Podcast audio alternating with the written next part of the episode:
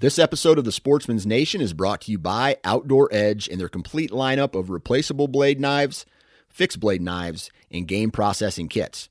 Now, we've all been there before, trying to field dress your wild game with a dull knife. This is where Outdoor Edge really steps in. With the razor safe system, you can have a brand new razor sharp blade with just the push of a button. No more dull blades and no more problems processing your wild game. To check out all of the products from Outdoor Edge, visit OutdoorEdge.com. And at checkout, enter the discount code NATION30. That's N A T I O N 30 for 30% off of your purchase.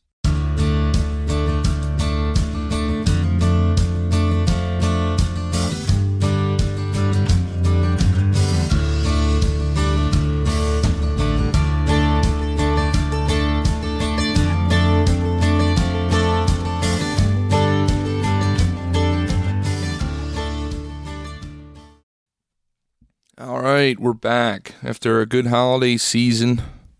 Finally getting over being sick. I don't know about you guys, but it seemed like everybody around the holidays got sick, whether it was COVID or the flu or cold or something. But I'm getting over being sick. Probably can hear it in my voice. But went through the whole family uh, headaches, chills, and just really weird, annoying cough. Man, I got a cough I just cannot shake. Uh, it just seems like every night I go to bed, I am hacking and carrying on. But anyway, it could be worse. Um, we're still able to get out. We're still able to, still able to go to work. I'm still able to be productive throughout the day. It's just uh, one of those annoyances, but one of those fun ways to say Happy New Year. Now I was able to get out and do some hunting. Uh, it's just a shame that the the whole first week was just terrible weather. I mean, it was awful. We had warm, rain, fog. I sat in food plots that I couldn't see the other end of the food plot because it was that foggy. Um, I was constantly covering up the pan of my muzzleloader with paper towels and aluminum foil. Actually, I I used uh, I got one of those. Uh, I guess they call it a cow's knee. It's a, leather strap you put over, and that worked well. But it's just annoying. It's just a pain, and I really didn't see all that many deer except one night. There was one evening where I saw seven different buck in one evening. And of course, there was one buck in particular. There's one buck we we had this year, and it, we think he's a four year old deer. You know how that goes when it comes to guessing an age of a deer. But from the beginning of the year, we just said, yes, he's a good buck, but if he makes it one more year, he might be a giant. Well, wouldn't you know? Doesn't that deer come out in front of me? And uh, I did what the group decided to pass him, but man, it it killed me. I wanted to shoot that deer so bad.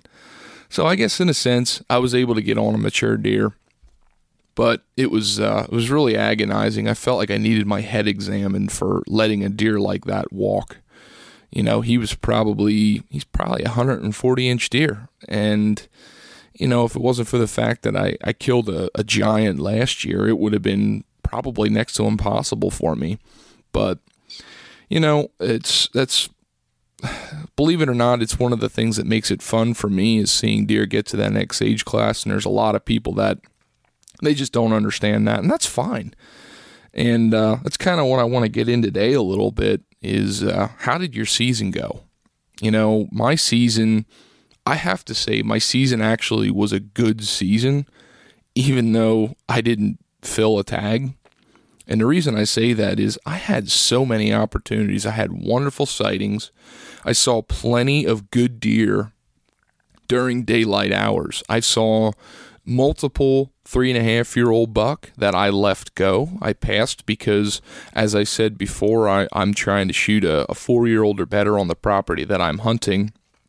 I saw a four and a half year old plus buck that came in, and I just absolutely botched the the whole shot. You know, I shot over his back and actually grazed him, and uh, that was hundred percent on me. But I had a had that mature deer come in. I just had this mature deer come in the other night with a muzzle loader. I saw a mature deer that didn't come into bow range. Um, one other time in archery season, I had shot opportunities at doe. Um, saw a bunch of bear this year. I'm like, I had a great hunting season. It seemed like I was putting myself in the right position, but it just so happened that the guy behind the the weapon this year couldn't get it done. So maybe I need to go back to the drawing board and try to reevaluate that. But it all comes down to how do you measure success? You know, I measure success based on my opportunity. And, you know, I really should have been successful and as far as filling a tag, but I didn't. But the expectations that I had at the beginning of the season, I feel like I met them. You know, I expect you know, my personal goals. I want to shoot my buck with a bow if I can. I want to shoot a four and a half year old deer or older. I want to hunt as much as I possibly can without, you know, putting too much pressure on my wife and my family. Now, I can't answer that. I would have to have her on this podcast, and I'd be afraid of the things that would come out of her mouth. But I don't feel that I overhunted. And, you know, the, the other goal that I have is to have a, a, a good season that we're not over pressuring um, from the beginning of the season to the end of the season. Well, I definitely feel like I did that because from the beginning of the season all the way through late muzzleloader here, we've got mature buck coming out and and moving through our property in daylight hours. I'm going to take that as a success. You know, if, if you had to grade your hunting season, I'd, I'd grade it pretty high. But there's a lot of people, and that, that's what I want to get into today. You know, we'll set goals and expectations at the beginning of the year, and at some point they just don't meet those goals and expectations. At some point they start to drop their standards throughout the season. They start to have this diminishing returns based on the way their property's set up, based on the way they're hunting or the way the neighborhood is or whatever that could be. And you know, maybe they settle for something that they didn't originally intend for. And I want to throw a disclaimer out about what we're going to be talking about. If that happened to you and you're okay with that, there's nothing wrong with that. I, said it before on our podcast and I'll say it again. There is nothing wrong with shooting a deer if it makes you happy. If you shoot a deer and it puts a smile on your face and it's putting, you know, food on the table, all that stuff, that is fantastic. Go ahead, by all means, shoot that deer. What I'm talking about is when you have something, a personal goal, a personal standard that you're setting out for, and you're trying to better yourself. You're trying to challenge yourself. You know, the analogy I use a lot is football. You know, when I was in high school, I played football. And I don't know how good I was. I mean, I played varsity from my sophomore year through uh, my my senior year, and I actually went to college for a year and played. But I, will be honest with you, I was never that into football. I did it because it was the thing to do with my friends. It was the thing to do that a lot of pressure people pressured me to thought I should do. And I did have some fun, but I just was never that passionate about it. I never had that full on drive. It was just the thing to do at the time. And, you know, there, there's people out there that go hunting and have that kind of same system or analogy with hunting. You know, people will go out when it gets to you know, real close to the hunting season, they're they're ready to go. They want to go hunting, and they they're they're no different. They want to shoot something, and if if they're shooting whatever they want, that's fine. It's it's really okay. But you know, me, I, I used to offend a lot of people on the football team that just eat, sleep, and breathe football, and maybe I didn't have the heart and soul and drive that they wanted me to have in the team and it upset them. And the same concept can go into hunting. You know, there's a lot of really hardcore hunters that'll get all bent out of shape about what other people do. And at the end of the day, it doesn't really matter. I don't hunt for anybody other than myself. I hunt for myself. It's my personal goals. And that's what I'm doing. And that's what this podcast that we're going to do and this, this series that we're going to do is trying to better yourself if that's what you want to do. So there's my little rant and ramble for, uh, excuse me. There's my rant and my ramble for, you know, my disclaimer, you know, making sure that I'm not deliberately offending anybody. Uh, I, I just wanted to throw that out there because what we're going to talk about is bad properties and how if you've hunted a property that for years and you're just not meeting your goals and expectations and it's just a it's just not a daylight property i'm going to do a series and we're going to talk about how to fix that and my example of a bad property is what we just said. You know, you have high hopes going into the season. Maybe you've got some mature buck or really good shooters in the summertime. And as the season goes on, you've got nighttime pictures. And, you know, maybe you're, you're getting blindsided because there's a large group of does that come out onto your property at some point and you're seeing them. Or, you know, maybe you're getting busted by them at certain points of the year. You're, you're, you're bumping deer when you go in and out of the property on a on a more regular basis. You know, what kind of work did you put in in the off season? You know, maybe you had done a lot of improvements. Maybe you had maybe you've planted food plots for years. Maybe you've done timber stand improvement and cut trees and had loggers come in and you've done all kinds of things. You've invested into that property and you're still not seeing that return that you're expecting. I hate to tell it, that happens all the time. And there's a reason for it. It's because those tools are being used improperly with the hunting strategy that you're implying. And it's happened to us and it's happened many times. You know, there's a lot of really good habitat things and, and property manipulations that need to be done in order to put it all together. But if they're done in the wrong place, the wrong time, the wrong locations, then it's going to be it's going to be a fail if you have improperly placed habitat improvements, it's an absolute waste. You are hurting your hunt. If you can't meet your goals, your objectives, then you're failing your land, you're failing yourself, and you're failing your local deer herd. You know, there's a lot of people that'll spend a lot of money. You know, I, we're one of them. Uh, me and the the my, myself and the group of people that I hunt with, we've spent plenty of money. It's what we want to do, you know, and there's plenty of people out there that hunt public land and, you know, would shame us for that because we've got deep pockets. That's not the case at all. I mean, I'm going to talk about some very, very poor man type deals of how you can get around and save some money, but it's the only thing I invest in other than my family. Uh, you know, so I, I, hunt public land too. I, I, love hunting public land, and it's something that I think that makes me better. But i will admit I'm blessed. I have a great property, and uh, we're, we're trying to make it better. And I'm sharing with you some of the mistakes we've made, and you know now we've had some fantastic successes and consistently shooting the best buck in the area. So anyway, it's not good for the local deer herd, even if you're doing habitat proof, even if you're planting food plots, even if you've got early succession you've cut, you've hinge cut, you've, you know, blah, blah, blah, all the wonderful things that you've heard about for doing habitat improvements. If you are not seeing deer in daylight hours, if you're bumping those deer off the food plots, if you're chasing them to and from locations, then it is bad for the deer herd. There's probably plenty of advice out there from people that would tell you how to do it in certain locations, but I'm telling you right now, it is bad for the local deer herd you are being completely misled if those deer are coming in at night. Because there's a lot of people that say oh well it's it's making good quality milk for for does and it's putting more inches of antler on those younger bucks. Who cares if they're not using your property in daylight hours and they're on somebody else's property during the daylight and then they're exposed to getting shot and killed at that area? If your goal is to shoot a three and a half year old buck and those three year old bucks are all coming in at night, or maybe even the two year olds are there at night, and they're off, off somebody else's property, and you know somebody else doesn't have the same uh, goals as you, and they're shooting those deer before they can get to that age class. You just failed.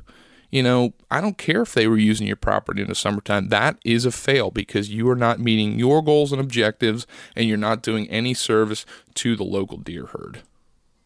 Now, one of the things I, I want you to understand is there's a lot of advice, or there's a lot of things you can see on television, or there's a lot of big names that uh, will recommend things to you, and maybe they are the right thing, or maybe they're not for your property. But the one thing I will say is there is a major difference between the Midwest, where there's low hunting pressure. Um, you know, Kansas has like less than 50,000 bow hunters or something ridiculous like that. And I think Iowa's very, you know, they're increasing all the time, but Iowa's very similar. But those high pressure states like Pennsylvania are subject to something that they don't have, and that's hunting pressure. Hunting pressure is the name of the game when it comes to getting mature deer to the next age class. They're way harder to hunt and they're way harder to keep on your property. And just because you have good quality habitat doesn't mean you've got good quality hunting. They are supposed to go hand in hand, but you've got to be strategic about it. And that's where we're going to start. I think all properties have the ability to encompass daylight activity from the best buck in the area. Now, think about that for a second. I'm not saying that all properties have the ability to consistently kill five and a half year old mature buck. Do not be misled by that statement. at least not in a short amount of time. There's some properties that maybe it can take, you know, a, a long time of improvements, and you know it might take five years. It takes five years to get a five and a half year old buck. There's properties that can reach that, but I think that some probably won't, but there are some that can. I think any property can influence the daylight activity of the best buck in your area. And I'm not talking about big properties, I'm talking small properties. I'm talking a 50 acre property, a 30 acre property, 20 acres, 10, even 5 acres. You can do things that will encompass daylight movement of mature deer in your area. Mature deer being relative, it might be a 2 year old. But there's there's this concept that we're you know, there's people that'll talk about being a deer manager versus a property manager.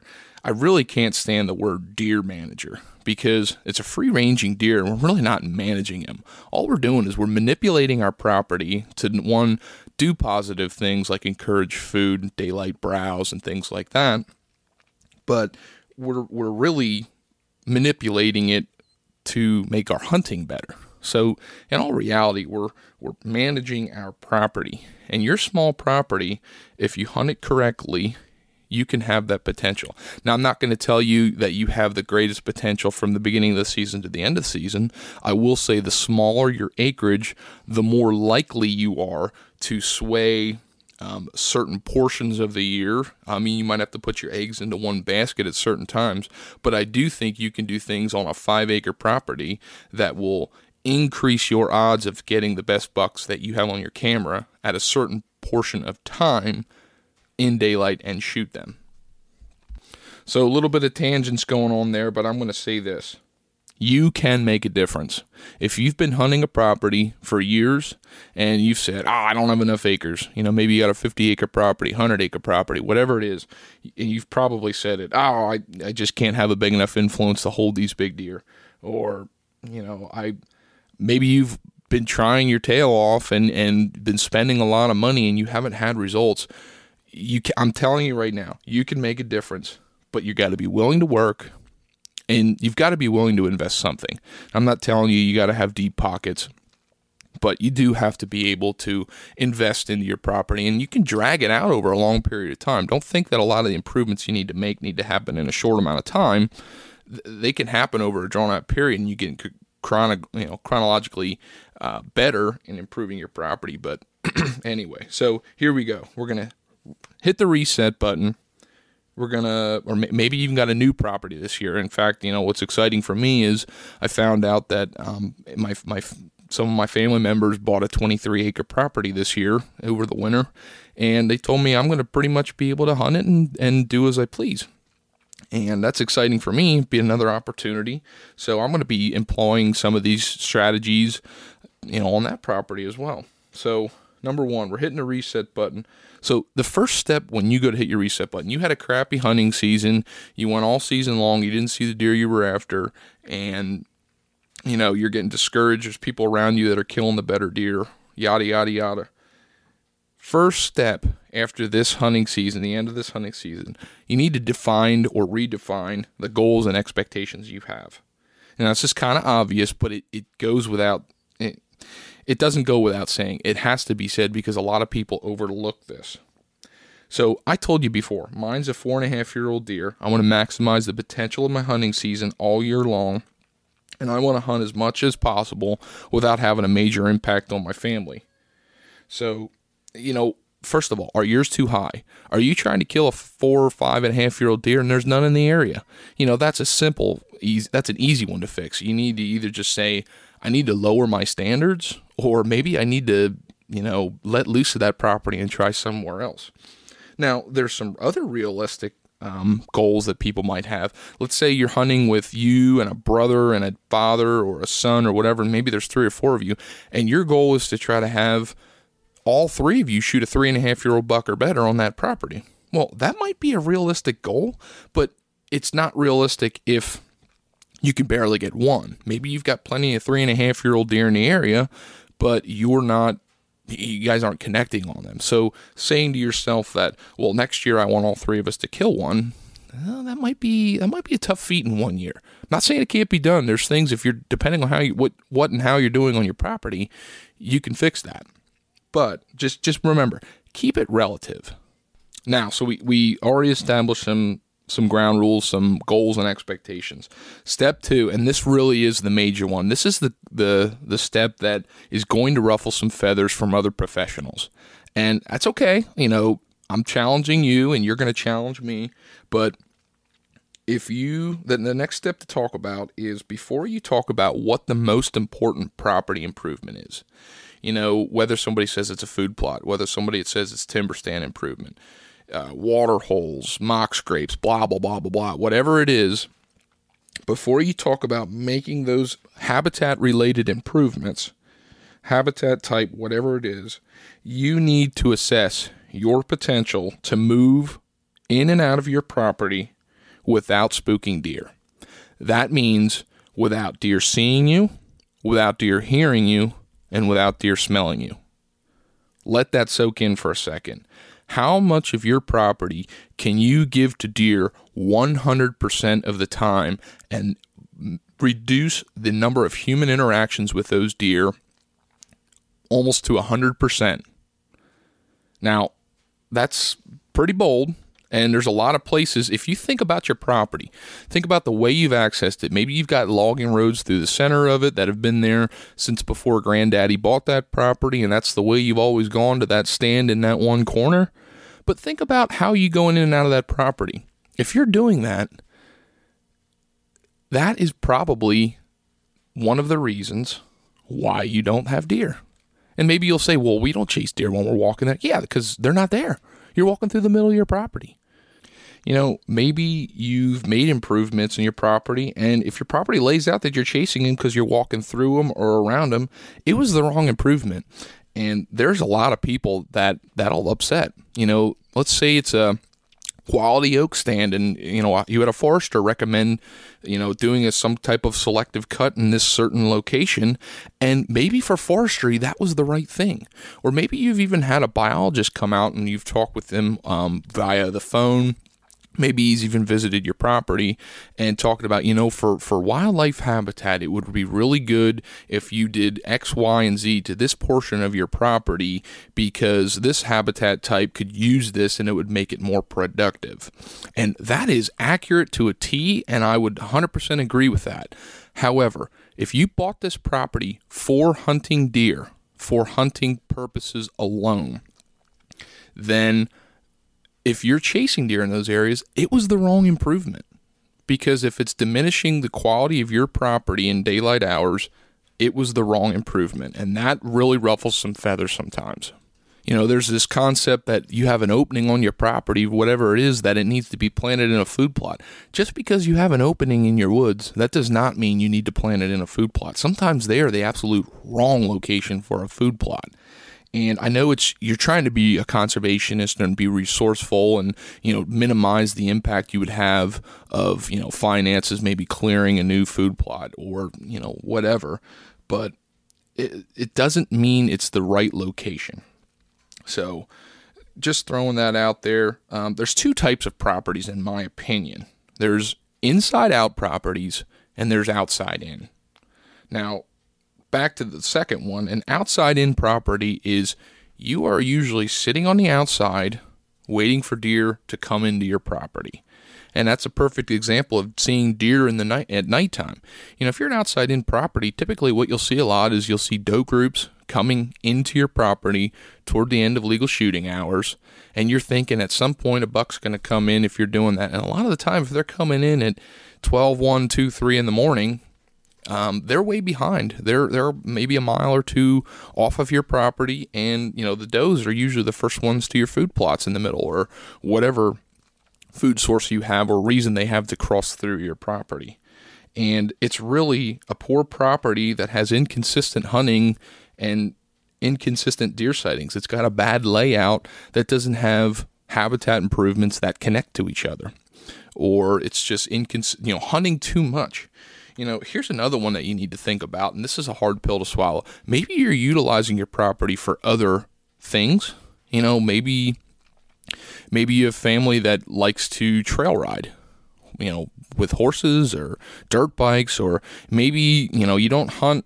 you don't hunt. Uh, you, you're you're doing your best to hunt the right way um, from Monday through Saturday, but then Sunday we can't hunt in Pennsylvania except for those three days we have so you're going out in the middle of your property and you're cutting a load of firewood. You know, all those are all things that are going to impact. Just because you're not deer hunting doesn't mean that those deer and human interactions aren't having an effect on your hunt. If you're consistently doing something different, even if you're not in a hunting situation, that is not good. So, number one, that that's you know that's a that's a huge thing. We'll talk about that a little bit more in just a second. But usually those poor properties are created by overhunting and overpressuring. Like I just said, maybe overpressuring is that way, or overpressuring can also be excessive trail camera pulls. If you've got trail cameras all over your property and you're going on a routine basis and walking all over your property to pull cameras to see if, you know, XYZ big deer moved in, that's putting unnecessary pressure on. And we're going to talk about some trail camera strategies later on. But um, another one, this is a big one. This is going to ruffle some feathers. A lot of people recommend this ATV use, excessive use on your property. There's a lot of people that get misled, and you know what? I'm gonna I'm gonna stick my neck out here, and I'm gonna tell you I was one of them. For years, we used ATVs to access our land and drive closer to deer stands because we were under the assumption by other recommendations from other, you know, quote unquote professionals that if you use an ATV, those deer will get accustomed to it, they'll get used to it, and you're not going to chase those deer off of your property and you can get in and get out and it's it's okay. And I'm here to tell you I have done enough trail camera research and I've seen enough deer get chased by them that is false. If you are using an ATV on your property, you are making a big mistake. I would be willing to bet if you did nothing else this year other than have groomed access that you can sneak in and out of and you stop using ATVs, that will automatically make your property a, a great percentage better. You know, I think it's uh, important that you have clean access routes that um, do not routinely alert deer. You know, they're going to pattern you.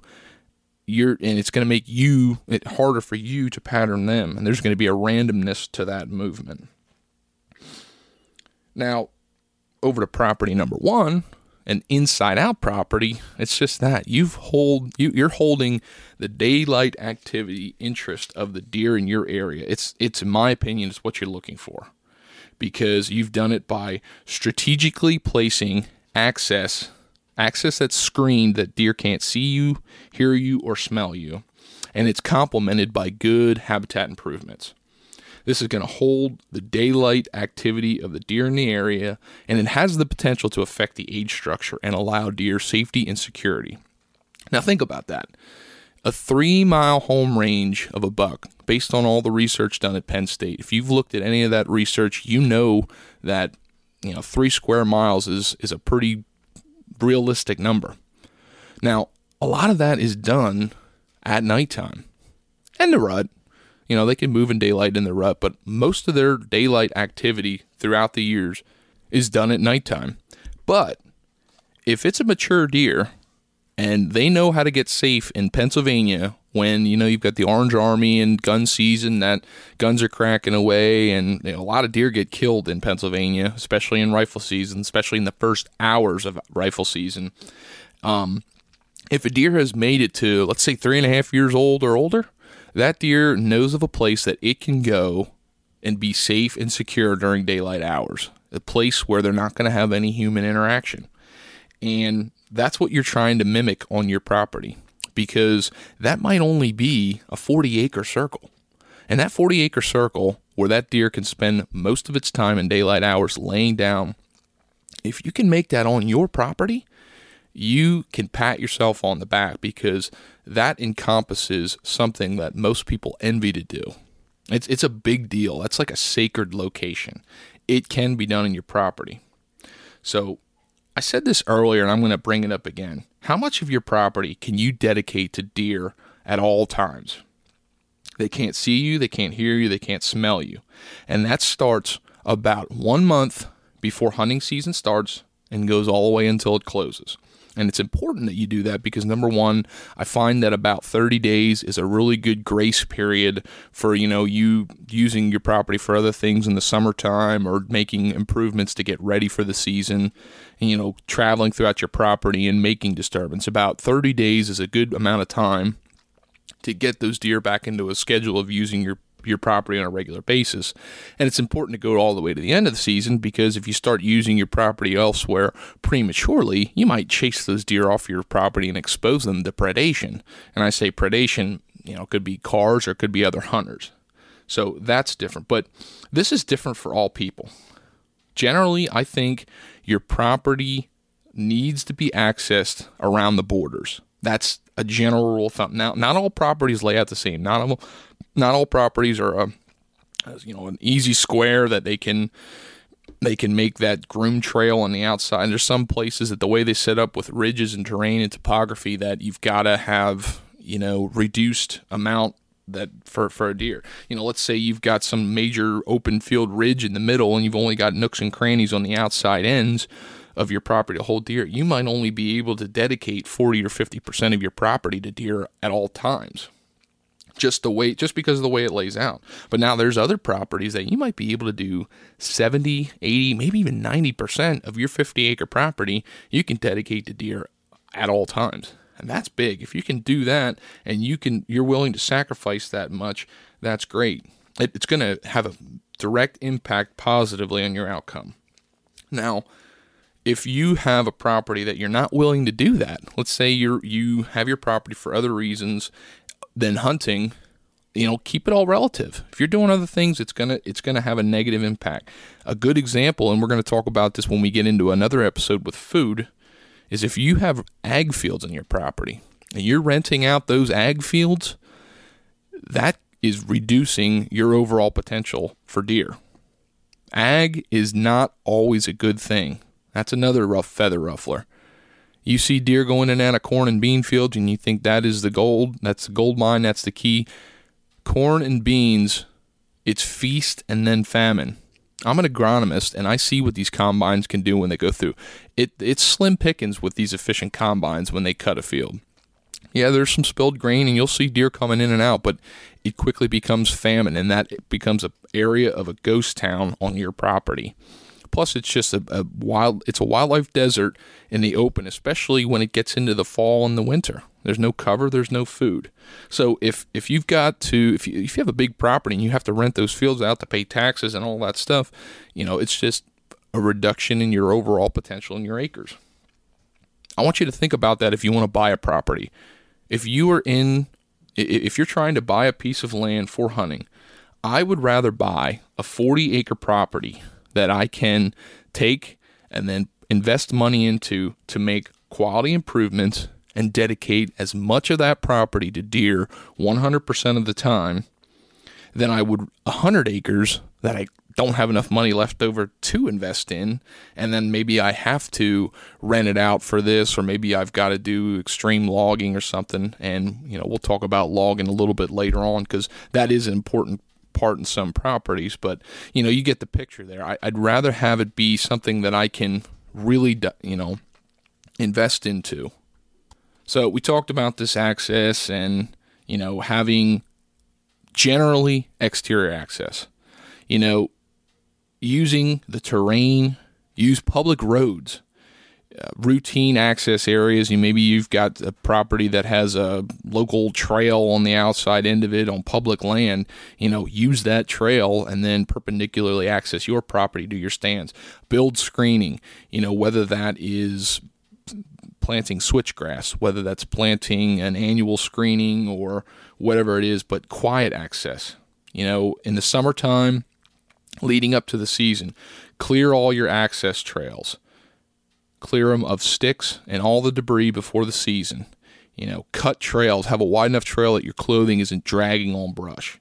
You know, rake and blow the leaves off of the path and the sticks. Um, even though your your leaves are going to fall in you know October into November and they're going to cover the trail, if you don't have sticks and and mat, you don't have this big uh, thatch of stuff on top, and you can usually walk through the woods with just leaves on dirt and make it sound like a squirrel, or it's it's usually significantly quieter, and that's really important. Having those clean paths to get in and out and not alert deer. And the big one is not using ATVs. I said this earlier there's a lot of ATV isms out there that you can train the local deer herd to get used to those. and I'm here to tell you it's just completely out of whack.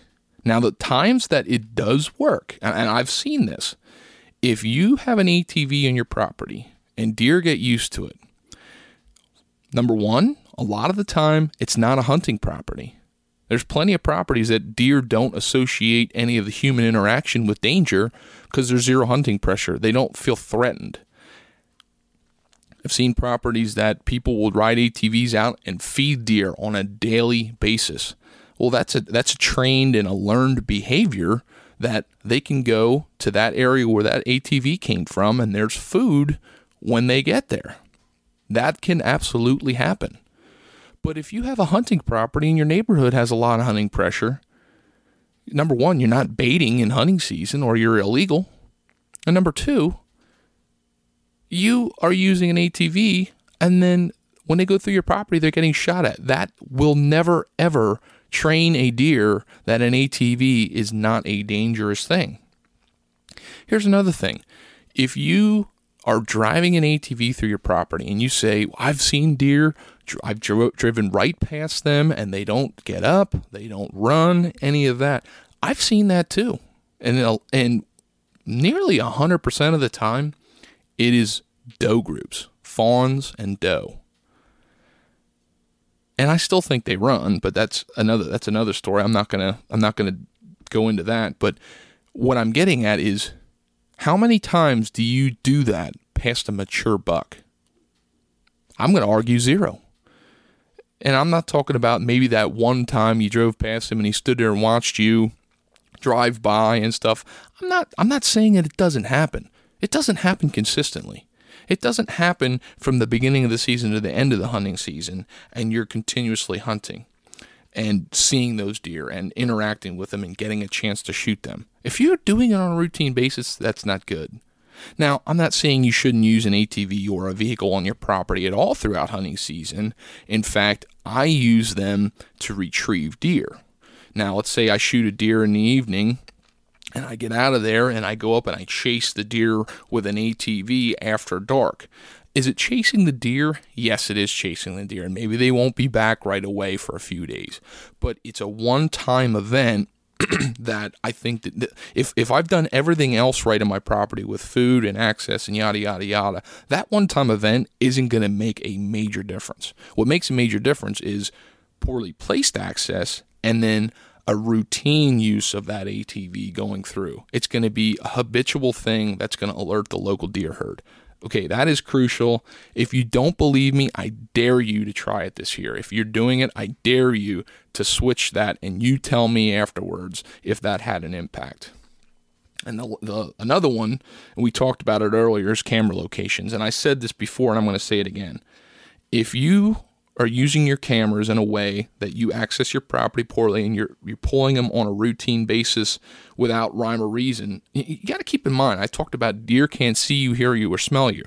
That counts for all things. That counts for your cameras. if you are going into your camera locations and the wind is blowing in a direction that goes into a deer bedding area and they can smell you, you're going there and they can outright see you walk into that camera, or they can hear you, or what, or smell you, or whatever. That is not good. That is bad, bad, bad. When I have my camera location set up, I put cameras at my stand locations. And there's a reason for that. There's a stand there. I think it's a good pinch point that I've created to hunt. So I want to obviously put a camera there. I might have a mock scrape. I might have a food plot. I might have a water hole. And I've got this trap set to capture pictures. Now, if I'm using a regular trail camera, a non cell camera, I am collecting information. I'm collecting information about the deer in that area when they use it, and I'm actually using some of that in the future for other hunting seasons, but it's giving me an idea, you know, throughout the year, and I'm only going to pull that card when I go to hunt that location, when the wind is right and I want to get in and hunt that stand. Or the other times that I will is in very, very inclement weather, high winds, severe storm events that you can sneak in and the wind is right to go into those locations and I'll pull them just to check them.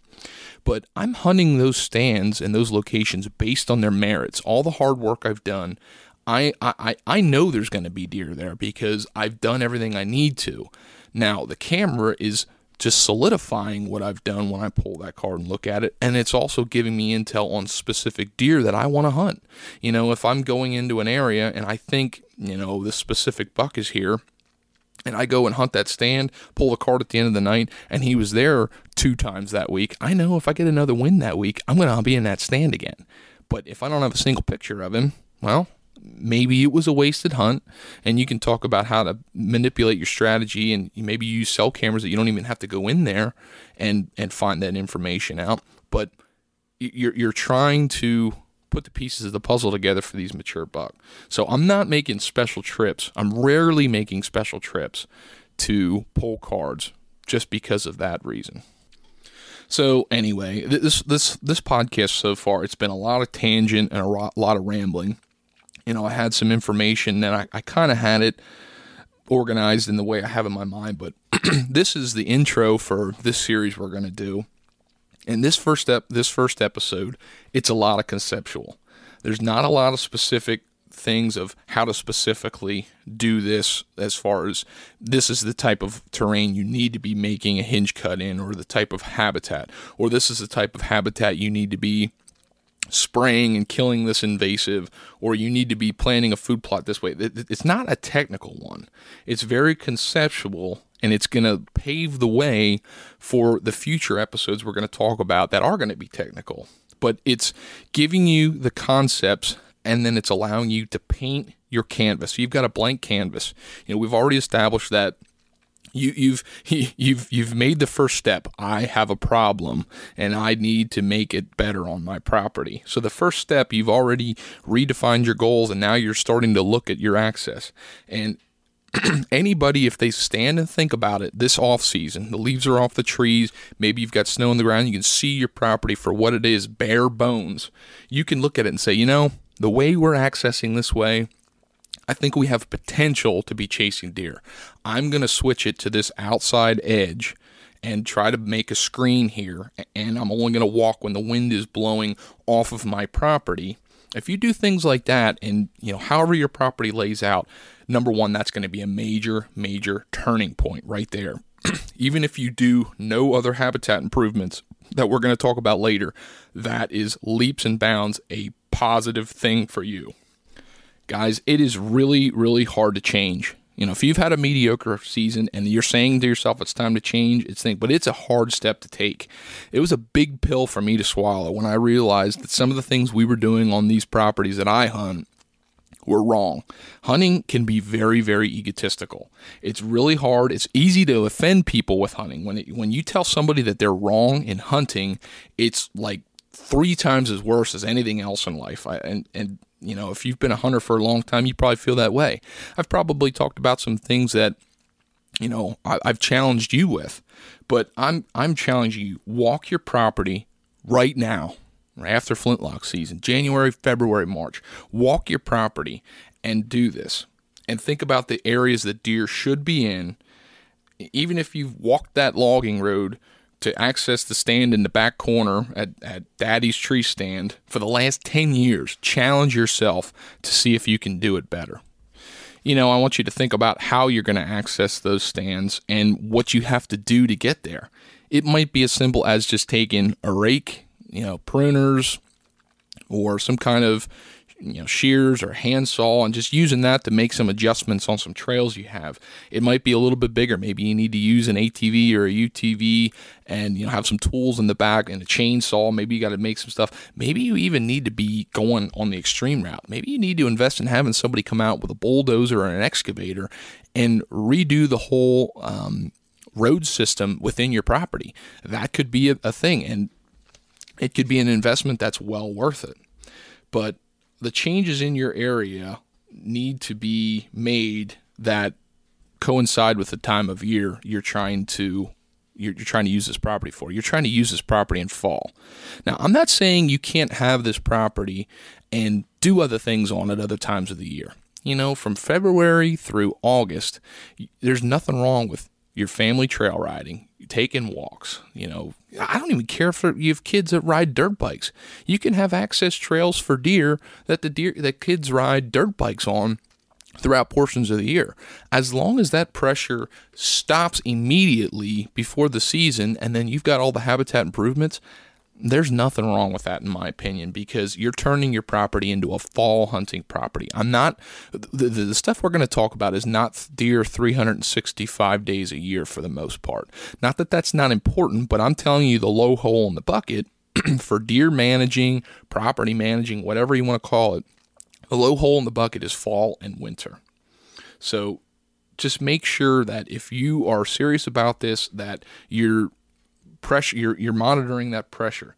But maybe the changes you need to make this year in this off season and this is another hard one. Maybe you've got too many people hunting on your property.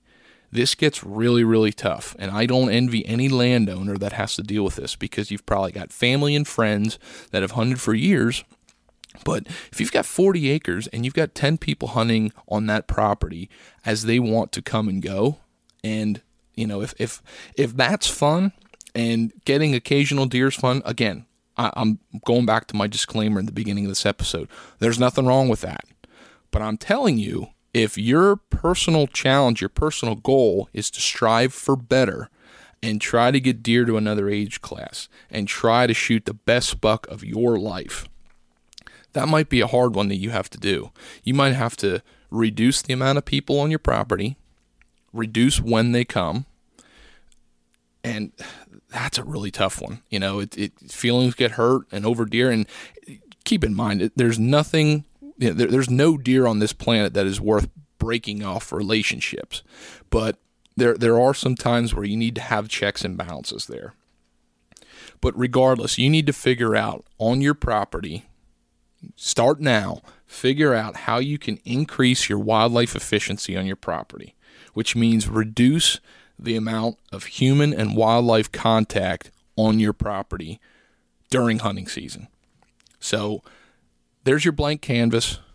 Get to work and start now. There's nothing wrong with figuring that out now because that foundation we just laid, and I'm going to keep this in mind that I'm, going to think about you did this after you listen to this episode and you're going to get fired up and you're going to want to get out and do all these improvements if you get that laid out, the next steps we're going to talk about in the coming weeks are going to start to build off of that and how you are going to successfully lay out habitat improvements that connect to each other and create bottleneck stand locations that will allow you to harvest the best buck in the area at some point in the hunting season. I know sometimes when you listen to people, you know, even myself in this podcast, it makes it sound easy. It's really not easy. It, there's a lot of work and there's a lot of strategy. You're going to make mistakes. Um, another thing that I like to tell people is don't ever be afraid to take advice from somebody that you respect as a hunter if they've been successful. You know, I said earlier in this podcast that hunting can be very egotistical. It's easy for people to, you know, want to do it their way. Their way is the highway. Their way is the best. And fact of the matter is, the reason that I'm doing this podcast is not to tell you that my way is the best. The reason is I'm trying to help you learn from my experiences. And every individual that I have come on this podcast and I interview, they are people that are extremely knowledgeable in the things that we're talking about, and I get to learn from them, and it betters myself. And that's why I do this podcast. So I hope you take away something from this episode. I'm really looking forward to this series that we're going to do. It's not going to be consistent that we're going to have it week, you know, week in in, week out. You know, we're going to have some other episodes in there. We're going to have some public land episodes. We're going to have some, you know, for the people that don't want to talk about deer 365 days a year. We're going to have some other topics that we're going to talk about. But from now into uh, you know that springtime frame, we're going to be doing a couple of episodes. So some of the episodes we're going to be talking about in the future here, they're going to be on food. They're going to be on cover. They're going to be on security. And when I say security, I'm talking about security for the deer herd and hunting pressure and managing hunting pressure. And within that, we're going to talk about some stand location potentials, camera location potentials.